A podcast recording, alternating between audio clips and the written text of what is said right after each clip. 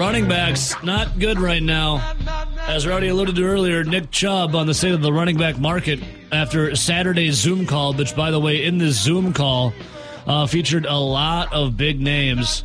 Saquon Barkley, Derrick Henry, Josh Jacobs, Jonathan Taylor, Christian McCaffrey, Tony Pollard, Nick Chubb, Najee Harris, just to name a few. But after that call, uh, Nick Chubb said, and I quote, right now, there's really nothing we can do when it comes to getting paid. He continued on saying, quote, we're kind of handcuffed with the situation. We're the only position that our production hurts us the most. If we go out there and run for 2,000 yards with so many carries, the next year they're going to say, you're probably worn down. It's tough. It hurts us at the end of the day. I mean, running back position is a double edged sword, right, Rowdy? If you're out there getting volume and getting yards and touchdowns, you're probably taking a lot of punishment as well. Yeah, I think what Nick Chubb said over the weekend is exactly dead on. He's like, basically, excuse me, there's only going to be a handful of us that actually get paid, mm-hmm. and we're just in a tough spot. And in this, uh, more details coming from the Zoom call uh, with all these guys that I just listed off in it. Uh, a more report, uh, Saturday night's running back Zoom call, quote, the issue of holding in by exaggerating or fabricating injuries was discussed. Uh, multiple sources told Mike Florio the details of the meeting. Uh, much of the focus went eventually went to agents, even though agents were excluded from the call. There was concern raised by some people about some agents creating false expectations for other running backs – by dumping phony salaries into the back end of contracts. Well, that's a lot of football contracts, right, Rowdy? When you see someone get like a huge deal, um, they never ever get that amount of money unless it's a guaranteed. You never see anyone get all of their contract. Yeah, a lot of the the contracts where they go, oh, it's going to be a three year, fifty two million dollars, yeah, but only fifty two, only thirty five of it is guaranteed. Yeah, so I mean, they load, they back end these contracts, and you know, it exaggerates them obviously. Uh, but yeah, this running back thing is very peculiar because there's even some guys like Josh Jacobs is now talking about sitting out of the NFL season, the the big Raiders back. So uh, you already have some guys talking about how we had uh, comments from Saquon Barkley on Friday, and what did Saquon say, Rowdy? He was like, you know, if you know me, I don't want to do this, but I got to sit down and think about my future. I could just say F it and sit out the whole season, say F the Giants, F my teammates, and sit out the entire season. You could definitely see that. Josh Jacobs already thinking about doing it. I uh, I know that there is a faction of people out there that like the New York Giants under this season for yeah. a lot of different factors, but how about that just being another factor now that all of a sudden people like the New York Giants under to begin with, and now if Saquon Barkley were to ac- actually sit out, I mean he was like forty percent of their offense last year. Uh, yeah, I mean, how big a believer are you in Danny Dimes, Daniel Not Jones? me with Saquon Barkley and you know other star players and not that the Giants have other star players, but I'm saying surround Daniel Jones with Barkley and some playmakers at wide receiver or tight end. I still don't really like Daniel Jones. I think I think last year was the you know the lucky year. His I'm gonna make it in a contract year, and then he ends up getting paid. I, I'm not a believer in. I'm not. I shouldn't say I'm not a believer in Danny Dimes or Daniel Jones at all. I, I should say I don't think he's worth what he got paid. Yes. I think at best he's a middle of the road quarterback. Like can can he win you a game or two down the road? Sure. But is he going to take you to the promised land? Like Daniel Jones, just because I know we talk about this quite a bit. Like Daniel Jones in my mind is nowhere near the Kirk Cousins level.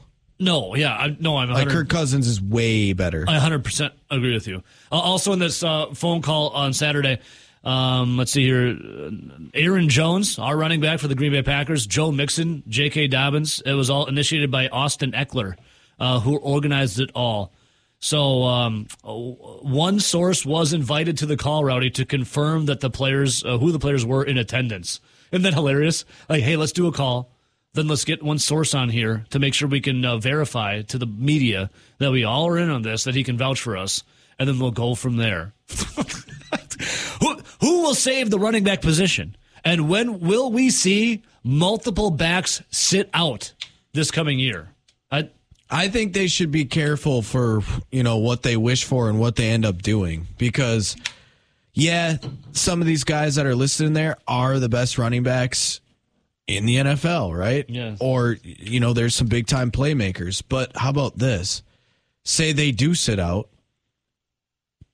Then they plug and play these other Yeah. second and third tier running backs, which the NFL or at least like some of the analytics have said that, well, instead of paying a big time running back, we'll just say, for example, like an Austin Ekeler, who can catch the ball out of the backfield, run the football, we can actually find two guys for even a little cheaper, and one guy can run it through the tackles, the other guy can be the pass catcher. Yeah. And they're almost as good as Austin Ekeler, but we're saving money and we have two guys to do it. I mean, this is kind of careful what you wish oh, for Oh, yeah. because what if it just proves the NFL and their theories right? Right. Then you're then you missed a year, you're not going to get paid and good luck trying to come back after taking a year off because we've seen that only work for like one human Yeah. being ever and it was Ricky Williams. So w- with the Ricky, No one else had ever gotten better after taking a year didn't he just go and get a tent and go out in the woods and smoke a bunch of weed? Well, I think for him, it was like he actually had a year to heal up his body, which, like all running backs, took a lot Meat of grinder. Yeah, took a lot of hits over the years. But Um, yeah, overall, it's not a good idea. So with, with this list, Saquon Barkley, Derrick Henry, Josh Jacobs, Jonathan Taylor, Christian McCaffrey, Tony Pollard, Nick Chubb, Najee Harris, Aaron Jones, Joe Mixon, J.K. Dobbins, and Austin Ekeler. There's guys that are behind you that weren't invited in this phone call or across the league that are probably licking their chops, thinking these guys are going to sit out be like, okay, look what I can do now. Put me in the spotlight and let me get my money, or at least a bit of it, as these guys chase the bag. We'll get into it. Well, I think the biggest takeaway for the running backs would be one, if there's going to be about five running backs, we'll just say, just for like a, a pretty round number, five running backs will get paid. Yeah. if you're Austin Ekeler, if you're Saquon Barkley, if you're, you know, insert name here, you better be your absolute best to be one of those five. Yes. Because there that that's it. There's only going to be about 5 of you. Yeah. Uh, this is, uh, I mean, are we going to see an exodus of big time names saying, you know what, I'm going to sit out? I, I, think know. I think they're going about it all wrong, honestly. I think I know I said this weeks ago, but it's like I think you got to market yourself more as a playmaker. Yeah, totally. And then at the same time, know that you have to be one of the top 5 running backs if you really want to get paid. yeah. Just because uh, that's just to quote Nick Chubb. That's just kind of where we're at. We're not in a good situation. No, you're handcuffed. Uh, we'll get more into it. Let's see, though. We got Razor's Edge coming up. Line one, though. Good morning. Hello. Yes. One, one second, Scott. Your phone's kind of cutting out. Line two, good morning. Hey, good morning, gentlemen. Oh, Nader Just censored. What's up, Nader? I'm just calling to say about these running backs that I think has just come. They have become completely disvalued because the change of the game. It has gone to the air. Yeah. The running backs are they've pretty much gotten them into the dime a dozen zone. Now in high school football, yeah, tons of touchdowns, tons of glory. In the NFL, I think it has become completely disvalued. That when you're starting to play football, you want to be a running back, you want to be a wide receiver, you want to score touchdowns. Nobody wants to be an offensive lineman, but look who's making more money. right. I know. Like, th- what, like, what kid ever says, end. I'll be an lineman. Everybody lineman? wants to be a defensive end. yeah. Well, look at J.J. Watt, those premier players. I think I've only heard like some of the fat kids say they want to be linemen just because they know what they're good at. I've always said this. They every well, I can't play. I can't be a running back because I'm over the particular weight limit for youth football. Well, here's the thing, guy. I'm sorry you want to be a running back, but let's line all 50 of you up and let's do a sprint. And guess who's dead last? That kid that's over the weight limit. Sorry, you can't be the running back. Sorry, bud. I know it's not fair. You just got dead last in the But- 40. Yeah, well, okay, so no, well, we'll move you out to wide receiver then. Let's see how that goes. I mean, Big target. go hit the weight bench, buddy. Uh, Little Johnny, I I, I saw what you're eating for breakfast, lunch, and dinner. You are a lineman. Hey, those big those big linemen, they also still some of them still think that they could lose a couple lbs and play tight end. yeah, that's that's the big thing, Rowdy. That's for sure. Like, well, I'm. I mean, I was him. Nader, you were him? Oh yeah, I was, I was fairly fast, but I was 240 pounds. Smallest school. What are you going to do with that guy? You're gonna stick his ass on the line. Yeah, yeah, that's exactly right, baby. Be a center. Yeah. Got to be a center. You don't got to do much, little Johnny, little Nader. All you got to do is just don't move. Be be, be the immovable object. Yeah, or at least maybe not know where you're going, but at least go there with a purpose. Just take up space. Be. A, How's the weekend, Nader? You know, in, the small world of small schools and stuff like that, where everybody wants to be a running back, the truth is, if you're over 200 pounds in a Division Five school, you're going to be on the line pretty much regardless. Okay, you brought up some. You know, you're still with some youth of uh, coaching some kids. Do kids legitimately still want to be running backs, even with all this stuff coming out now? I guess. Yes, Yes. that's all they want to do. 'Cause they- Everyone they touch the to be a ball. wide receiver. Because they get the ball. Yep. Yeah. And you know, I want to be a wide receiver. Like, okay, we throw the ball six times a year. Have fun with that. Trot out there, line up. You want to be a blocking wide receiver, kid? There's nobody to even block. You never even get that far outside. Unless you have that super fast running back. That is the reason why he's there. And he got the little chubby guy that should be wearing number 64. That's like, oh, I want to be a running back. Well, it makes you sense. can't, dude. It You're makes the sense. slowest guy on the team. It makes sense why everyone wants to be a running back then in the youth football is because you get to actually, you know, touch the ball. So I get it. Yeah, you actually get it. Now But tell those kids they won't get really- paid doing it. Okay. it's one of those things that you really want to learn to be, be an offensive or defensive lineman. Yeah. Get, get down and dirty. It's like in basketball. How are you gonna how are you gonna make a three pointer if you can't make a free throw?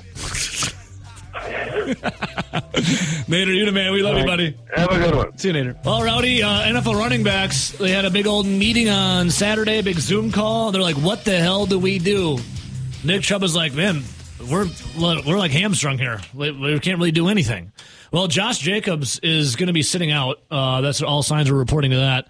That he's going to be sitting the season out is uh, what they're pontificating here. So that's already one uh, of disgruntled running back putting his kind of his his money where his mouth is to a degree. Well, you know, this is all fine and dandy let in the rephrase that. NFL. He's holding out right now through the preseason. Excuse me. This is all fine and dandy right now for the NFL, and like we get to talk about it. And you know, some of these guys are threatening to sit out, but you know when this becomes all important? Late August, when the real football starts, the fantasy football, I because know, you need to file these away in the back of your mind, saying, So "What if some of these guys don't play?" Saquon Barkley is already uh, announced Threatening. threatening that he's like, I got to sit down with my family, my team. So I can say F you to the Giants, I like F you to my teammates. He's like, I don't want to do it, but I got to sit down and think about this.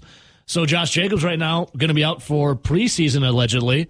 We'll see what happens there. I mean, Nick Chubb saying right now there's really nothing we can do. But could you see in the NFL coming up this season a bunch of these big time names?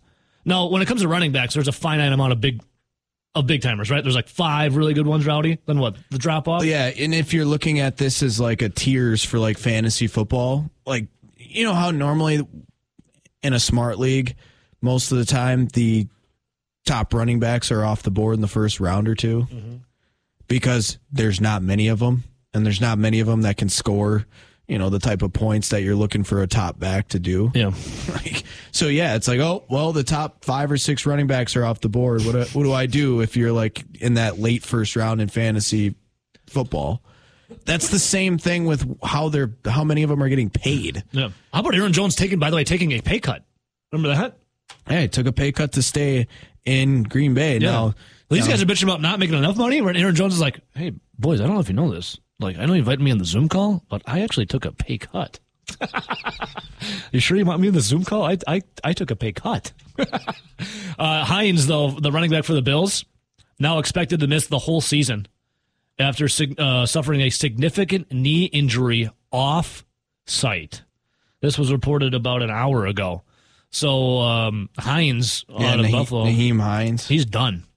So fantasy He was a guy already. that they traded for last year because they were really struggling at the running back position because they had Devin Singletary and oh, it was Moss, the running back out of Utah.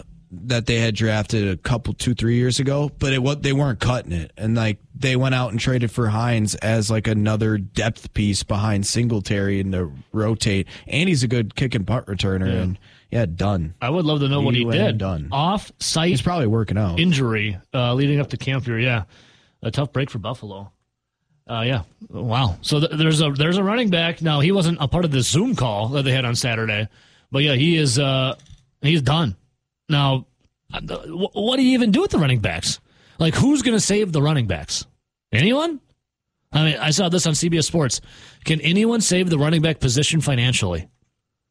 Well, I mean, what do you do? 2023 been a terrible year for veteran running backs. The number of running backs with contracts averaging 12 million per year or more has been cut in half, thanks to releases and pay cuts. And there were eight at the end of last season. Four remain. Uh, more from this NFL team's exercise uh, fiscal restraint with running backs and free agency. This year, no one hit the $7 million mark, which represents the top of the second salary tier for running back compensation. With a deal like what James Conner and Leonard Fournette did in 2022's free agency, uh, you had what? Barkley, Jacobs, Pollard. They did not sign multi year contracts. Uh, they all, you know, no one got franchised. And now, what do you like? What do you do? Well, there's I think there's a couple of things that you can do outside of the marketing yourself as a you know playmaker Yeah. outside of going on Twitter and complaining where no one's really feeling that bad for you. Do you hold out? That's an option, but I, I would say the the two things that you could really do if you were looking to to make more money, in my mind, are one, incentivize the contract. As in, if you hit this many touches or you hit this many yards, you make an extra seven hundred and fifty thousand dollars, an extra five hundred thousand dollars. This goes back to uh, Nathan, uh, our our guy up in Shawano, Nate and I's uh, Friday viewing of um, Nathan. a football life. Yeah. And Edgerrin James was drafted by the Colts, and it, everyone was stunned because they thought they would take like Ricky Williams, and they took Edgerrin James. Mm-hmm. And then he went out there and was looking to sign, you know, coming from nothing, wanted to get everything he could. Well, he told his agent, I want as much money as possible on this first deal. Well, he goes, well, it's going to have to be incentivized. Incentivized, then we're going to have to be, you know, incentive based. So he goes, all right, fill it out. He goes, we filled out the biggest, most incentivized contract possible. Where we're like, dude, you're not going to take very much, but if you hit these, you're going to go above and beyond what you're going to get. Yeah. Well, he did it, and he was talking about how when he was a rookie, all he would talk about was training, sleeping, and checking off his list and seeing where he was on every single incentive after every single game. He'd be like, Give me my "All money." right, well, I just had 300 yards there, so I'm X amount of yards away. I'm getting closer, and he would like track it. Said he had a whole got like a dream board. Like, Said he had a whole notebook on tracking it all and knowing how far what he needed to do. Good for him. And turns out at the end of his rookie year, he hit every single incentive and made way more Yeah. than pretty much everyone. So that's one way. Yep. Incentivize it. well, I'm gonna I'm t- to play devil's advocate. One of the things that they talk about here, I don't know, in the Zoom call they had Saturday, they said they might exaggerate injuries. So the more you use for incentive, right, the more you're going to be banged up, and that's what they're kind of crying about is being all banged up and abused. The Well, more you use them, the more they get abused. But yes, continue. The other one would be kind of the LeBron James take to this. Eh, Watching LeBron, obviously he was drafted by the Cavs, right? Just just a kid from Akron. yep. And played out his contract with the Cavs and then ended up signing that big deal to go and play in Miami. Well, what did LeBron do after that? It was like he was signing all those one year deals. yeah. Bet on yourself, sign for one season, go get that bag for that one year. Now you're not going to have long term stability. It's not like, you know, in baseball, you have some of these guys where it's like, well, what do I want to do? Do I want to sign a three year deal for $35 million a year? Or do I want to sign a 10 year deal where I'm making like $27 million a year? You know what I mean? It's Yeah. like, okay, I'll take a little off the top if I can have it for long term stability. You're not going to be able to do that with a running back because think about it. You come out of college, you're the best running back. You're going to be 22 years old your rookie year. You play four years on that first contract. You're already 26. We know for a fact that pretty much every running back is shot by 30. Yep. That's only one more contract. That's Yeah. that's that's your rookie deal and one big deal. And that's if you're a top 5 to 7 running back. Yeah. So what you have to do, in my opinion, would be, you know what? If I was really good on my first contract, I'm gonna have to I'm gonna have to sign a one year deal, and I might get 16 million in this one year instead of signing the you know three years, four million dollars, where that mm-hmm. comes out to 12. Yeah. something like that. Like, you're gonna have to bet on yourself. Now, if you get hurt, that next year, if you sign with someone, it's probably gonna be a couple million. But if you stay healthy and you keep producing, those you will be a top five running back paid every year. It's just no long term stability, and th- that that's might just be how it has to play because the lifespan of a running back is short. Yeah. And was there a third, or did you do your three? No, that was those were my Okay, two. It like was it, yeah. incentivize the contracts for running backs. Or just one-year deal it. Yeah, or just bet on yourself with one year deals and try to make as much money as possible. Who will save the running back position? and also might be quite a that might be kind of a bitch it totally will be. to sign one year deals because you might be in Houston one year, then the next year you're in Green Yeah, Bay. you're moving a lot, and your agent's like, dude, I'm just trying to find. I'm trying to get a cut of this too, dude. Can we just kind of get a three year deal here? the agent wouldn't care. You still get paid no matter the- what. If You're the one agent- moving around Yeah, you're the one that has to move around. You're the one like this. As long as those numbers in your bank account are bigger every year, the agent's going to be happy because their cut will And hell, what you're only going to be moving around for like five years, like in your average span. All right. Speaking of um, planning, the Brewers might be planning to get Rowdy Tellez back uh, soon. I just saw this pop up. Uh, Rowdy was uh, not our Rowdy, but Rowdy Tellez. Well, was talking to the media. Todd Rosiak uh, put this out there. So the last thing we heard of Rowdy Tellez was he was fielding balls for warm up. His hand got stuck in the he was shagging fly balls. the shagging fly balls. His hand got stuck in the padding. Was that that was in Cincinnati, right? At Great American Ballpark. Uh, I think it was Cincinnati. His hand got stuck in the padding. It ripped off his nail, and he had to have 17 stitches. That's the last we heard of Rowdy Tellez. Still the first person here every day. uh, but it is frustrating, especially, um, you know, knowing that it was kind of a freak injury. Not many times you shag fly balls, like that I ever shag fly balls, and the one time I do, I put my hand up against the fence and missed the fence and cut my fingernail and ripped it off. Um, you know, got a, fractures and just kind of stinks because I feel um, it's, emba- it's kind of embarrassing. I I let my team down, so it's frustrating the first couple days outside. All right, uh, let's pause it right there. And by the way, I love the uh, the music in the background. Dum, dum, dum, dum, dum. Rowdy, is that an embarrassing injury, or is just hey, chalk it up as the Brewers' freak accident, one of the many? Yeah, so I mean, to his point, it is a freak accident because how many times are you actually going to be out there? It's like when shagging fly balls. You're out there standing in the outfield, someone's taking batting practice, and you're just catching anything that's roughly remotely close to you. It's like tying your shoe and you like, you know, like you break your finger. But the I fact that not words. only did it rip his nail off where he needed stitches, so that was going to take time, but how about that he fractured part of his finger? Must have been really going after that fly ball. Yeah, he must have really went after it hard because I don't know how if, if you're even just kind of trotting up there and you're putting your glove up there like you're trying to catch it. I don't know. Uh, Rowdy, what they always say to run it out at first base, like really give it your all. Um, do they also is the baseball adage that I maybe missed uh, throughout my years of playing and watching that you really got to give it your all at shagging fly balls? Like you really got to follow through with it. Or yeah, I don't think that's really a thing. I didn't think so. I heard more from Rowdy uh, with the music in the background. Dealing with pain, that was more of like a, a thing, but you know, it just it kind of stinks. But especially having a fully healthy year last year and having a good year, and then just trying to deal with injuries from the beginning of the year to play through them, and then not being able to handle it. And I just uh, I feel like I let my guys down. When you say embarrassing, just because it wasn't during in the course of a, an actual game, the injury happened, Yeah. or what? Yeah, and like and so I've never played the outfield, so I was just out there power shagging kind of and Power um, shagging. you know, just sweating, just trying to do something, you know. Um, and it kind of stunk. Chain link fence out there, and it just stunk. And I got stuck in it. Rowdy, what's power shagging? I feel like that's an Austin Powers term. As a, when he's got his, his pump, he got his pump out and he's ready to shag with uh, Ivana Humpalot. a, lot, a lot of vagina. yeah, so I, I yeah, mean, baby, power shagging. Yeah. At this point, though, maybe this is a good thing. What do they say? Everything happens for a reason. I feel like it's an Austin Powers.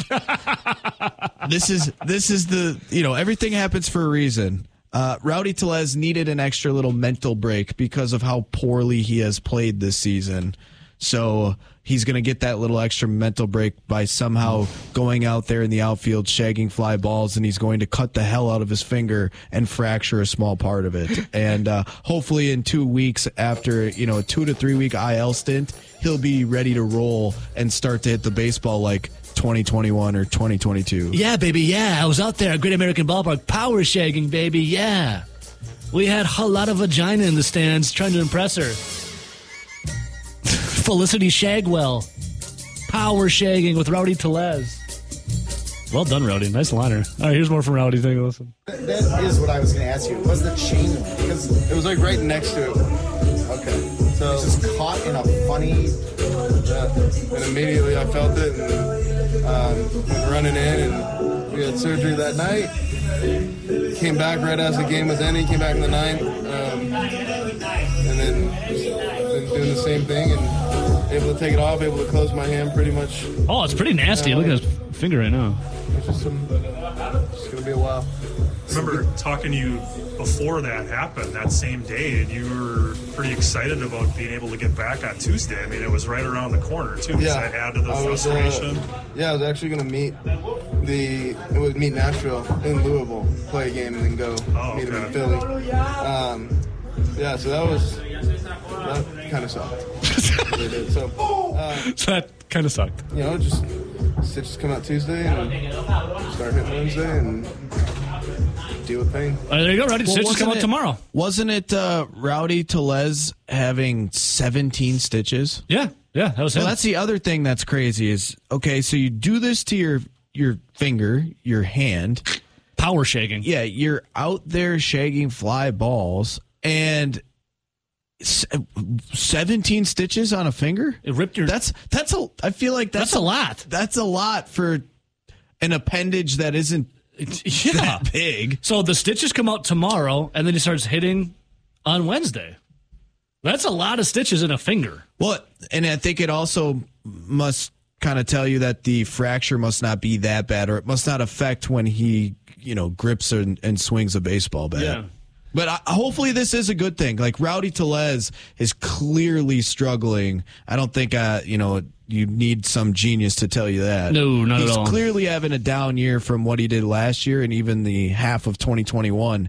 And with, I don't know, the trade deadline coming up, the Brewers don't feel like they're a team that's going to go out there and buy a huge bat. They're going to need the Rowdy Tellezes of the world to come back and, and swing at least to the level that he was playing at last year. You think trade deadline they go get a bat?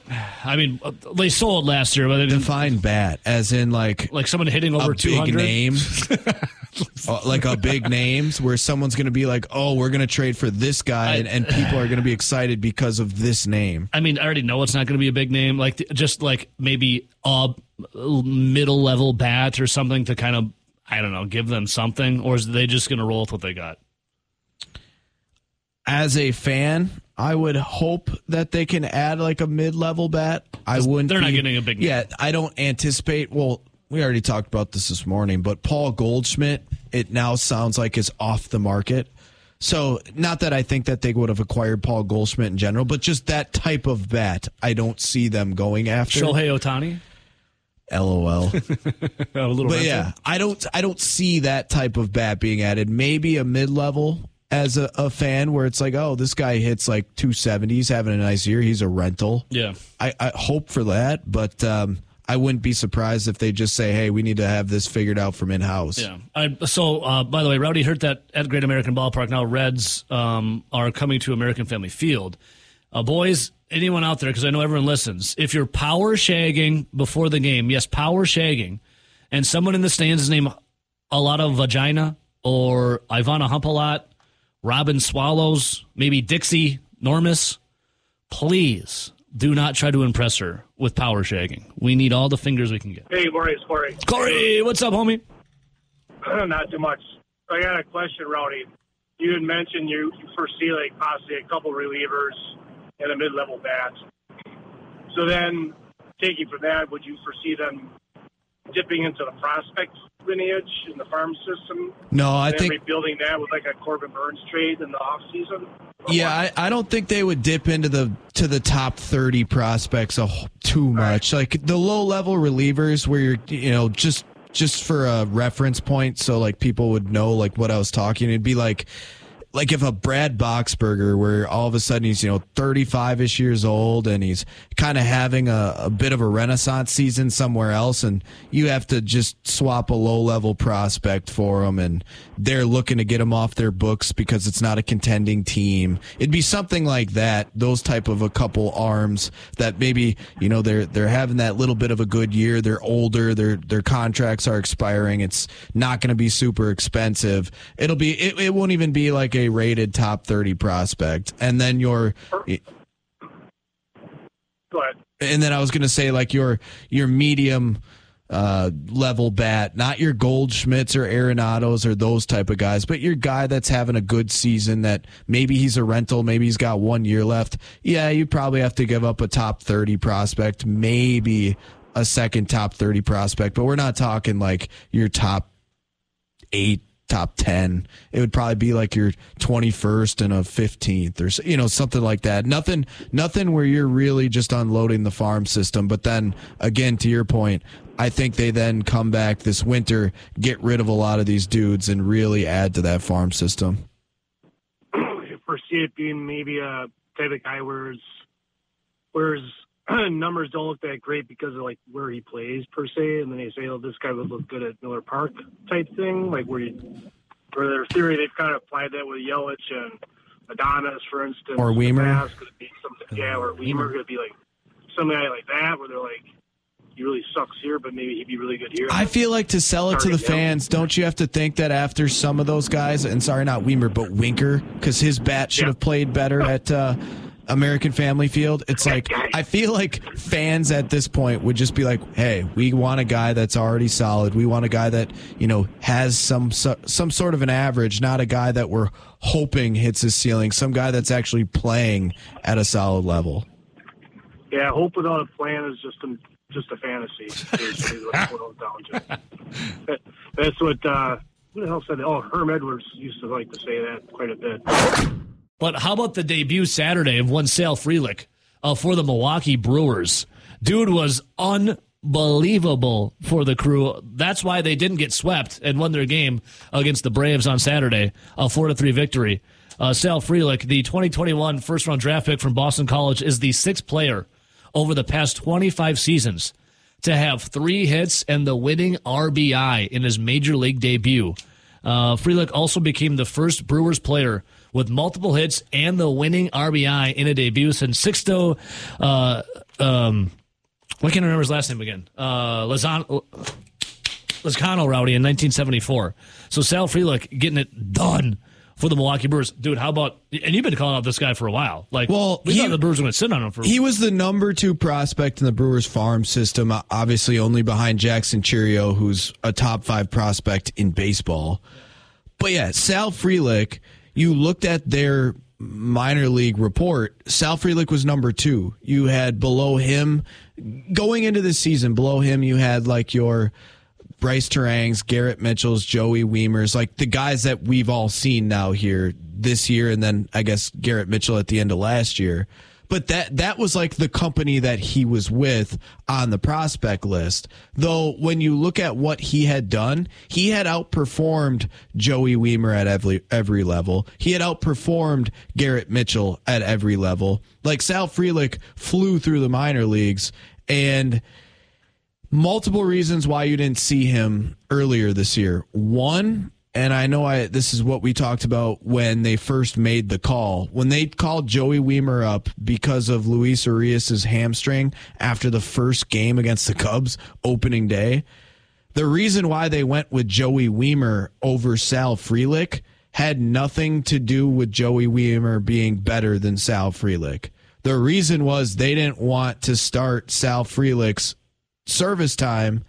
And that kind of goes back to the Kris Bryant's, Ryan Brauns of the world, where in the service time, if you can hold off some of these top prospects into May, Yeah. then you get that extra year of arbitration. So then they could have these guys in theory for longer and for cheaper.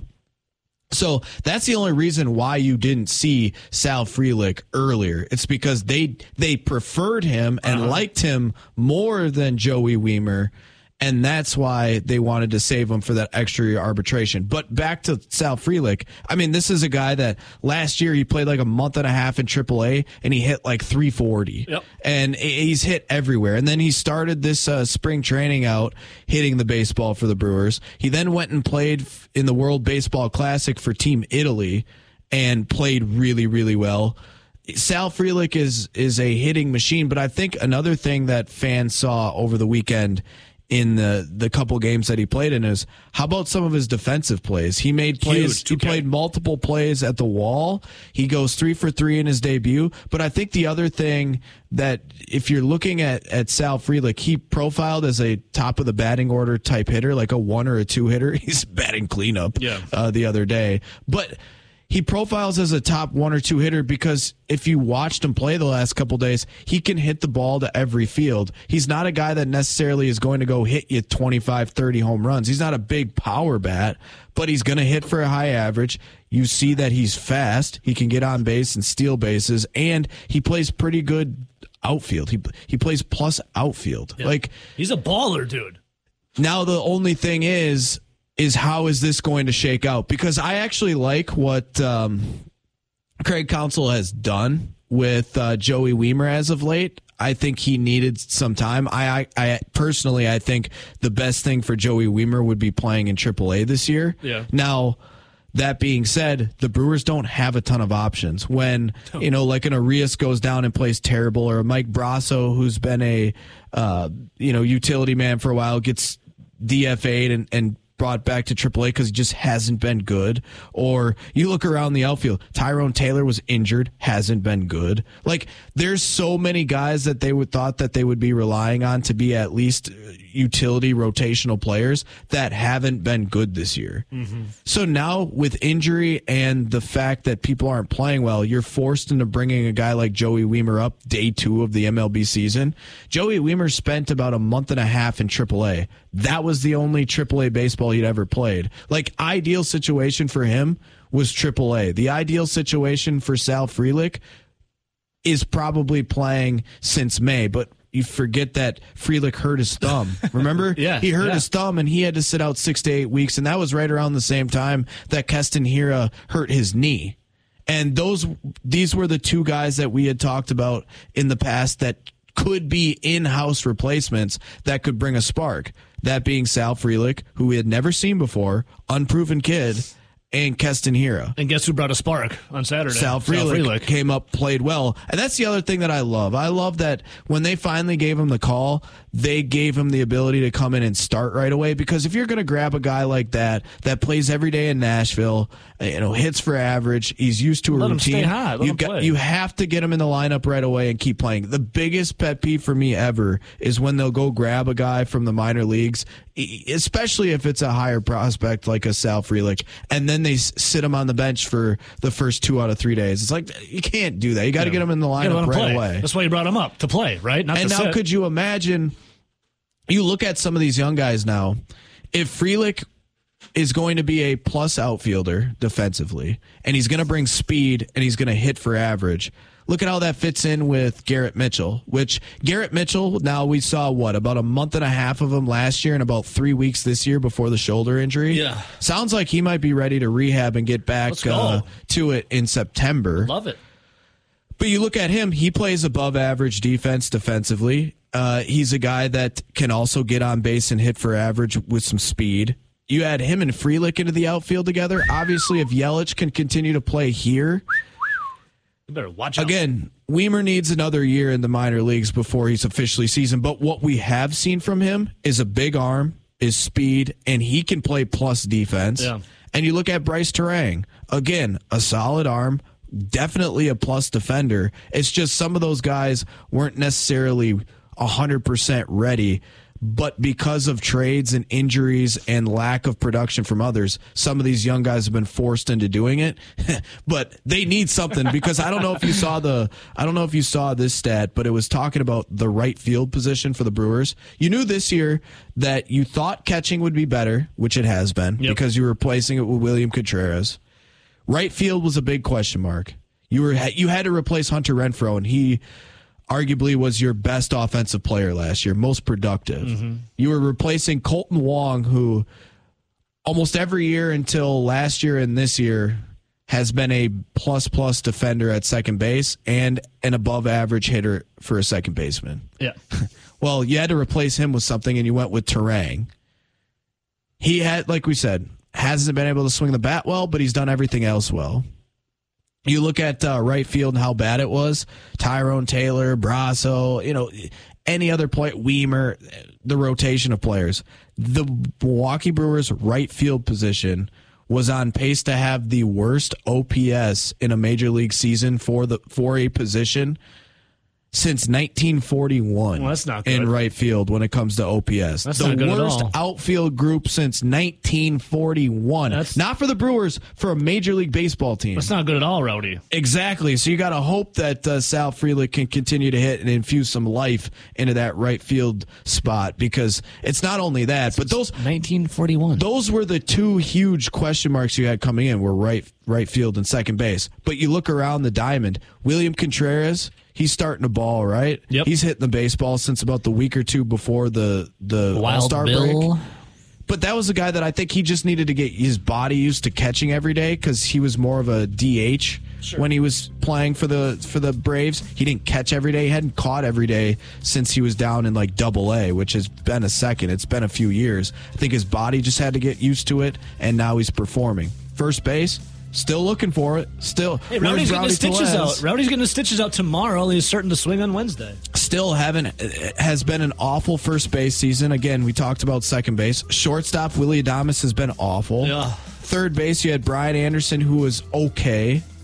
Owen Miller off the bench as a you know rotational player has been pretty solid for what he's asked to do. But then, yeah, the outfield. It's like you're searching for something in center because of the Garrett Mitchell injury, and you're searching for something in right field just overall. Yep. But thank goodness that Yelich has been as good as he has. Because could you imagine if Yelich was playing like 20, 21, 22 Yelich?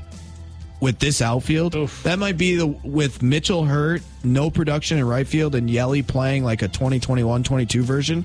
That might be one of the worst outfields ever. Yeah, not since 1941, just ever. All right, uh, good on Sal Frelick though, man. Uh, really making his uh, presence known Saturday, and still did good on Sunday as well.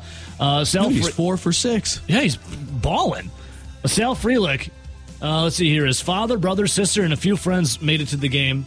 Uh, most of them had to fly into Chicago, then drove to Wisconsin. And Sal Frelick, after he learned he'd been promoted from AAA Nashville on Friday, he caught a Saturday morning flight to Chicago, then drove, you know, the 80 some miles to Milwaukee to arrive in time for the game just to absolutely go ham on them and be the reason why the Brewers won Saturday against the Braves. The Brewers could have won that series. It's just, you know, the bullpen blew up yesterday, the first time in 29 innings.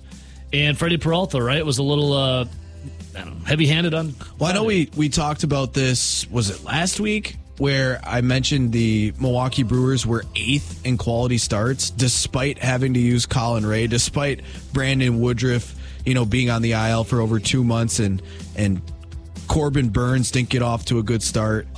That bullpen, though, after that tw- almost 29 innings scoreless, Yeah. I actually went and looked up their uh, statistics. They're actually eighth when it comes to ERA, and they were seventh when it came to WHIP. Which which means uh, you can't ask for much more with that collection No. that they had coming into that year, and even for the starters, you can't ask for much more. And by the way, since we were talking about the farm and guys that could come up and help, Brandon Woodruff did. Uh, did throw yesterday in, a, in his first rehab assignment, go, and he Woody. hit 97 and looked pretty sharp. Let's go, now. Woody. Since he's been off for so long, he's probably going to need at least three to. You would imagine to build back up, he'll need at least three to five starts down on the farm. But he had his first one, and he looked pretty sharp. On this USA Today projected poll, uh, the NFC North not looking the greatest. They got the Lions winning it uh, at 11 and 6. And then how about this, boys? The Bears, the Packers, and the Vikings all coming in at Same 7 and 10. Seven and ten. Can I have a hot take about the think- NFC? Yes. It's So six. we talk about how the NFC is so wide open compared to the AFC. Mm-hmm. But I know that a lot of the win totals in the NFC North aren't great. Like you're talking about the the Lions going 11 and 7 or sorry, 11 and going six. 11 and 6 Yeah. and everyone else is like 7 and 10. And if you look at the odds for teams to win the division, it's kind of like the Lions are favored and then everyone else is kind of jumbled up behind them. Yeah. Depending on what book you look at, you can find the the Vikings having the worst odds or you could find the Bears or the the Packers. It just depends. That's just how close it is. Hot take though. Hot take, Rowdy. If the Bears, Lions, Packers and Vikings were all jumbled up across the east, north, south and west, Yep. I don't I think they would be decent. Like I think they'll be okay. The reason why their their records might not be that good is cuz they're all going to be playing each other twice a year. So it's like, all right, everyone's going to go 1 and 1 against everybody. Because I'm looking at the East and I feel like upside wise the Bears and the Packers have more upside than the Giants and the Commanders. Oh, yes. oh, Like, yeah. You know what I'm saying? And the Cowboys and the Eagles I already said are clearly better than everyone in the North. Uh, the South, I think the Bears and the Packers clearly have a higher upside than every single team in the South. Falcons, Panthers, Saints, Bucks. Yeah. Like maybe you could talk me into the Panthers have some upside, but in a year or two, but to actually compete and do that, and then the NFC West. You can't tell me that the Bears and Packers don't have more upside than the Cardinals and the Rams. No, the Rams and Cardinals are going to be absolutely terrible. Packers have a lot of upside. Now, they, they might and be. the Bears too. I want that No, They do. Now they might be not the greatest of record, but it doesn't mean it's a bad thing. Like you could see flashes of the future of what's to come. If the Bears and Packers go seven and ten or eight and nine, I think that's a success. they're still, in my opinion, going to be better than the Giants, the Commanders, everyone in the South potentially. Maybe one rises to the top. well, there's always a The team that Cardinals, surprises the. Rams, and, and again, There's always a team that surprises you, and there's always a team that disappoints you in both AFC and NFC. Like that, happens every year in the NFL. The question is, who's it going to be? like I think that if the Bears and Packers were in the NFC South, just just add them to that division, either one of them could could win the South. Like that's how bad I think Yeah, the South's South going to be terrible. Um, for the pack, everyone in the division seven and ten, besides the Lions at eleven and six, according to USA Today and their little algorithm AI bullcrap.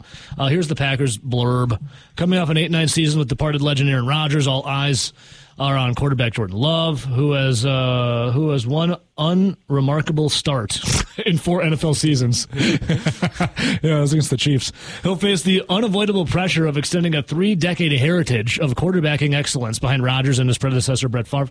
Both had strong maiden seasons as the starter, though neither took uh, the Packers to the playoffs. It remains to be seen how much leeway Love gets at a time when young passers don't tend to get a lot of slack. It would help if Green Bay proves it much better running and defensive team than it displayed in 2022. Might not help that Love and company will only play at Lambeau Field three times prior to November. So that was a little blurb on the Packers. Okay, the NFC though, Rowdy. If you're seven, if you're in the mix like that, and the whole NFC is going to be bad, you could be getting a wild card. Like you could, you could sneak your way in, couldn't you? Oh, if you if you were telling me that the Packers or Bears were in any of the AFC divisions, maybe outside of the South, You're doomed. I'm going to say yeah, they're not going to have a very good season. Yeah, but if you're in the NFC, you have hope springs eternal. Like who's really good in the NFC? Austin, you're who's really good in the NFC? The Eagles. That's about it. Yeah, And I it's would a wide put open I, field. I would personally put the 49ers second, like right behind them.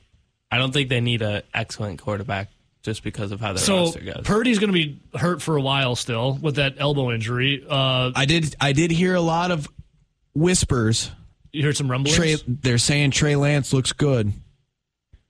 Now I did see We'll him see. I say I saw him play week one against the Bears. Now it was a monsoon, but he was atrocious. They were saying he's taken a lot of strides, supposedly. Again, ha- we haven't seen it. No, Not at all. But we do get training camp uh, getting underway, so maybe you'll see him hitting like a basket seventy yards down the field, and people will People lose their go minds over it. Yeah, Yep. people go nuts over it. Hitting a basket. I don't know who's got the biggest. Vikings obviously got the Vikings or Lions got the biggest potential for a drop off. The Vikings, or Lions? Yeah, Vikings, Vikings. because they were higher last year. Yeah. Yeah.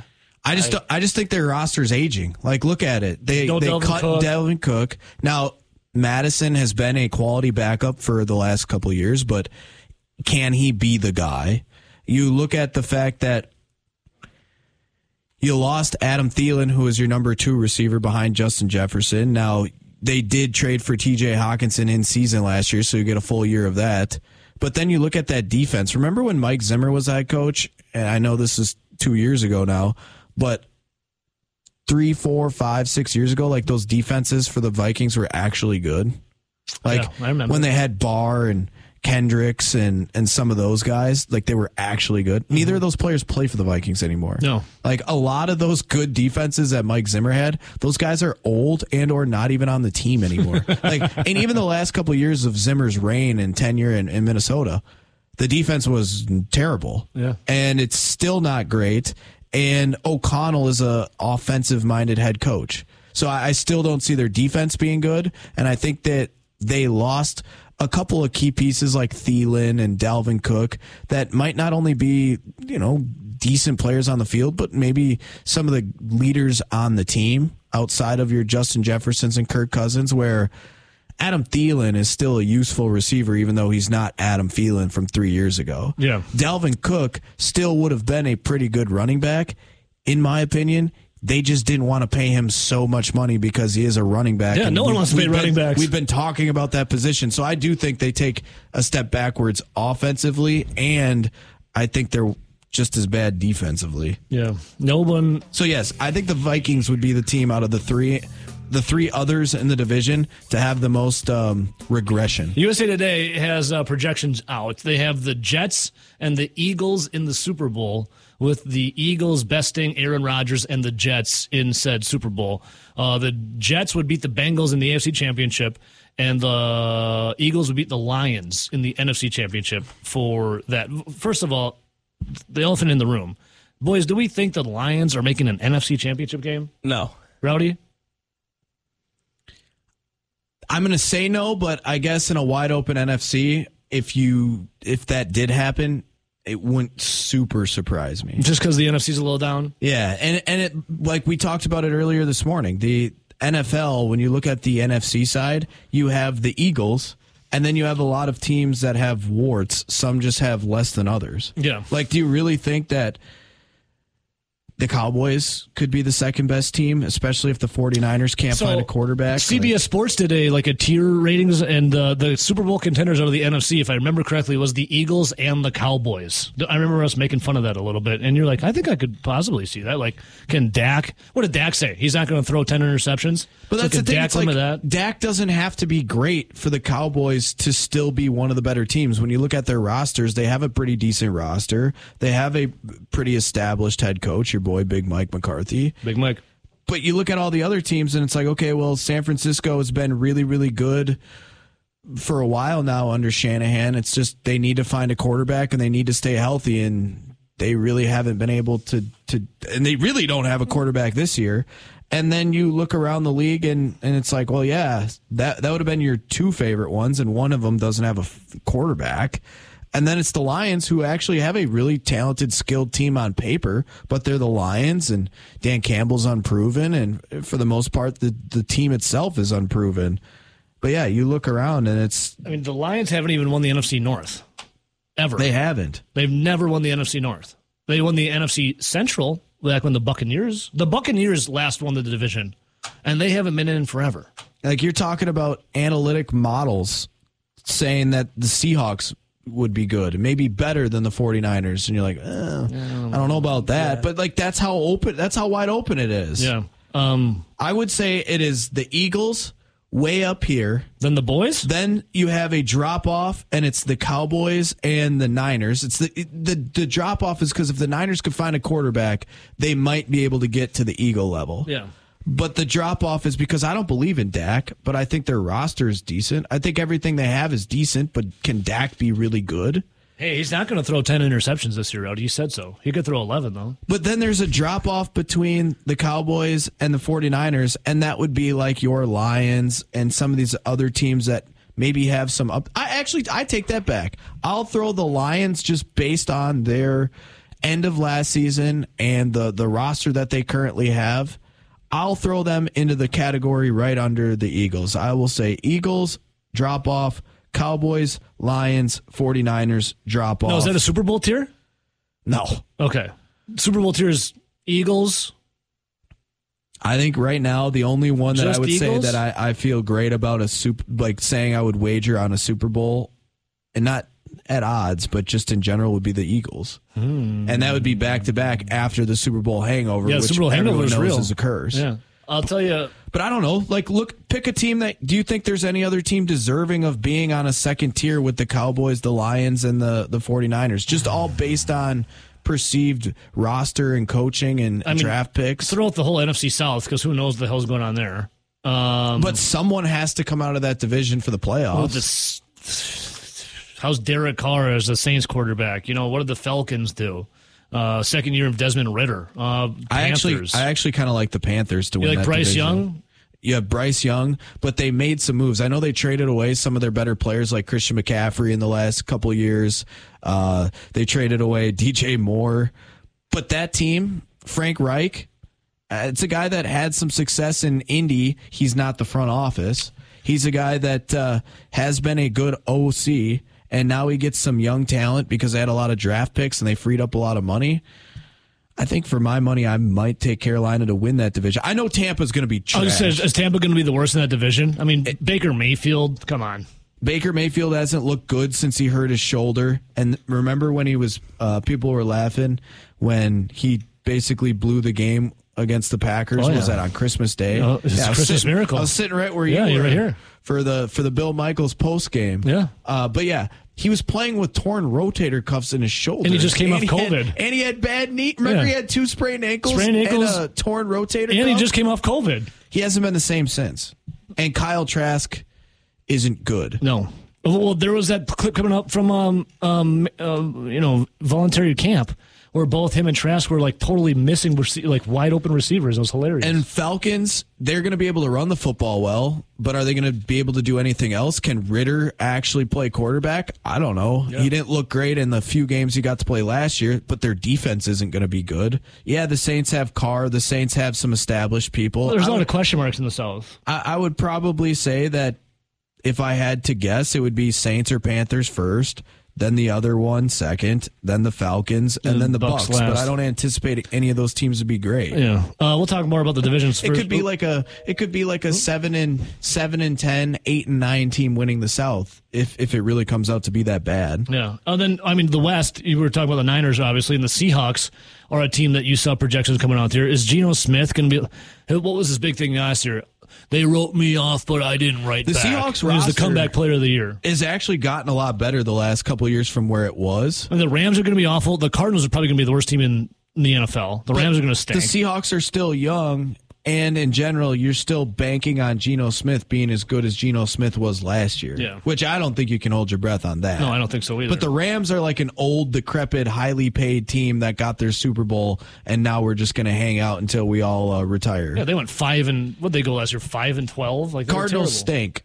They're bad. They're Yeah. terrible. Cardinals are bad, Austin. They're really bad. They're, and I'm not talking Michael Jackson bad. So They're that's why bad. I feel like some people. But they could have the first and second pick next year.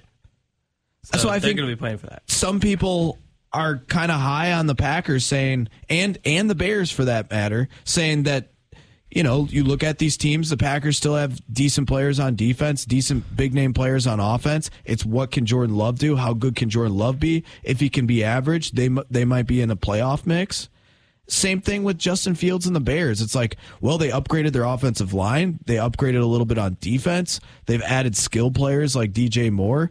If Justin Fields can be decent, this might be able to be a you know a playoff team. Hey, speaking of the Lions, uh oh, uh, C.J. Gardner uh, went down with a right leg injury today. Was carted off the field, visibly upset, and team captain Bugs and Goff made it a point to go comfort him, hoping for the best. Uh, this comes from a Lions reporter. Yeah, that wouldn't be great. That's not good news. That's Yeah. not good news. That's a Um, big, bigger secondary piece. Yeah, so there's a blow. There's another guy going down. All right, let's go to the. Oh, we'll do Packers after the break. Uh, line one. Good morning. Who's this? I'm gonna laugh my ass off, but that's better than laugh. Thank you, kid. You're a dynamite drop in, brother. All right, yeah. So uh, if that's true, that was four minutes ago from Detroit Lions senior writer and insider Tim Twentyman. Is that? See, I'm. That's a that's a name. I feel like I'm going to become a tears guy here, but I have Should the call Ben Kenny? Yeah, I'm- I'm not going to go to that extreme, but you have the Eagles one. I would have the Cowboys, Lions, 49ers in tier two, and then my tier three would be you know more playoff contenders. I would probably have the Bears based off of what uh, Justin Fields can do, the Packers based on what Jordan Love could do. Since all those teams in the North are all somewhat pretty even, and it's, and it's lined division wise in Vegas pretty even between the three. It's not like there's one super huge favorite like there is, you know, in other divisions. I would almost say the third tier would be the Bears, base it off of Justin Fields question mark. The Packers base it off of a Jordan Love question mark. The Seahawks base it off of the uh, Geno Smith question mark. That honestly might be my third tier. Just because I don't anticipate my third tier. Daniel Jones being as good. And if Saquon Barkley If he holds is out? holding out and this team, you know, maybe reg- regresses a little bit because they did have a really good first year. Maybe they get a little bit of a harder schedule. They've gone to the play, uh, playoffs. Expectations are higher. I think Giants kind of fall back. I have no issue in saying the Commanders will stink. Hey, they might have a, a name change coming up next year too. We already talked about the South, and you look at the West. I have no issue saying the Cardinals will stink, and I don't think the Rams will be very good. I mean, we're running out of teams that really just jump out to you. Yeah. Can I put it in this category? One, one Eagles, two Cowboys, uh, 49ers, and Lions. Three would be the teams that were questioning the quarterback the Packers, the Bears, the Seahawks. And then can I say my fourth tier is just going to be NFC South, and my fifth tier is just going to be all the crappy teams Yeah. that are left over. I love how NFC South just takes up one tier on its own. I love that. Yeah, yeah, that, that's tier I love four. it. That's just you're all not good, and then tier five would be like the worst teams, like your Commanders and your Cardinals. Yeah, that's how we do it. More of it coming out for the Lions below. D- CJ Gardner Johnson d- did go down, and it's not looking good for the dude. Uh, also, the Vikings. Uh, what is this? Everson Griffen was arrested for DUI. Was booked and released Saturday afternoon. Uh oh.